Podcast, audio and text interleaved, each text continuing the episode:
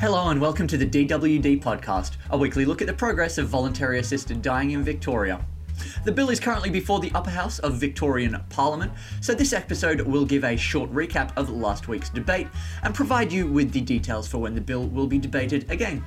In case you missed it, last week in Parliament, the Voluntary Assisted Dying Bill was voted through to the committee stage of debate, where all 141 clauses are looked at individually. It was the Legislative Council's first test for the Voluntary Assisted Dying Bill. I will now put the bill to the test on the second reading. As expected, the result was close. Ayes 22, noes 18. And some of that support hinges on substantial changes. I cannot support a terminal illness diagnosis up to 12 months as part of the criteria. Debate on both sides was once again full of emotion. I used to hear him weeping at night in his room when he thought that I couldn't hear. And in grief and in loss and in sadness, he'd watched his body decline. President Bruce Atkinson was the last undecided MP to declare his hand. To drug a person to the point that they're comatose is hardly compassionate. Who's it for? Why do we do it? The bill will now progress to what's known as the committee stage, where it will be debated clause by clause. That audio courtesy of Channel 9 News.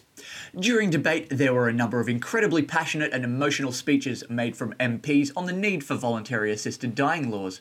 In particular, Harriet Shing and Jaala Pulford both made very moving speeches in relation to loved ones that they had lost. On in both cases, uh, there weren't many in the public gallery not wiping tears away from their eyes. Uh, other outstanding speeches in support of the bill came from Ed O'Donohue, Mary Wooldridge, James Purcell, Fiona Patten, Shaun Leane, Bruce Atkinson, and Gavin Jennings. We will link off to speeches in the episode description where possible.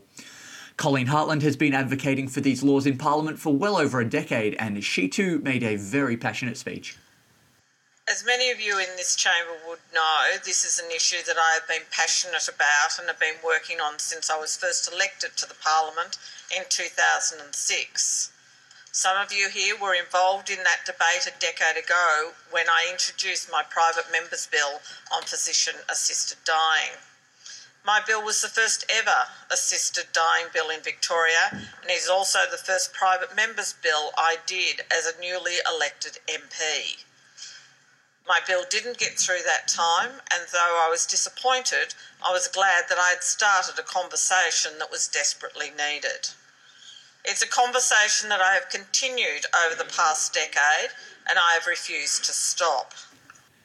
The successful majority vote was made possible by a number of MPs who had not fully declared their position, providing a successful vote.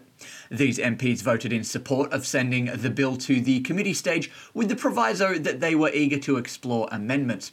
The most notable one is to scale the time period for eligibility from 12 months down to 6 months, but possibly with an exemption for those with motor neurone disease.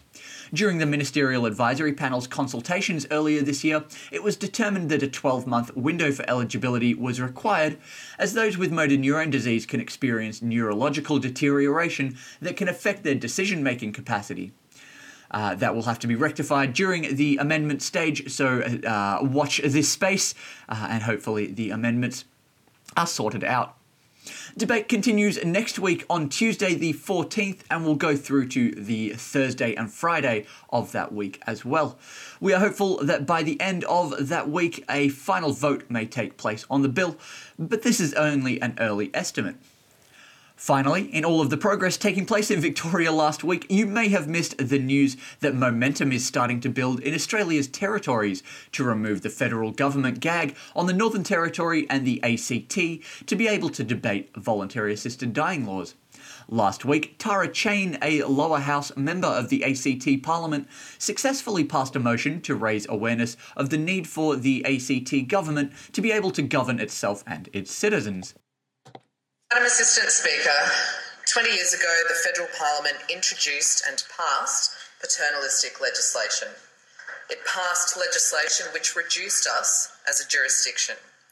It passed legislation which renders and rendered the ACT and its residents second class. By restricting the ACT's ability to consider and potentially make its own laws on voluntary assisted dying, the Euthanasia Laws Act 1997 patronises us and it hamstrings us. The Act's continued operation is disrespectful to the ACT and its citizens and to the institution of this Assembly, made up of people our ACT citizens have elected to represent them. It's 20 years since the Euthanasia Laws Act came into force, and it's 20 years too long.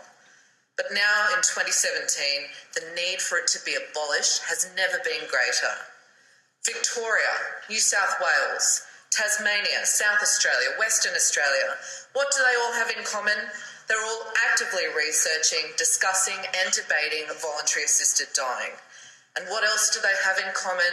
They are states. At a federal level, New South Wales Senator David Leyonhjelm has introduced a private member's bill to overturn the government's ban on voluntary assisted dying debate in the territories.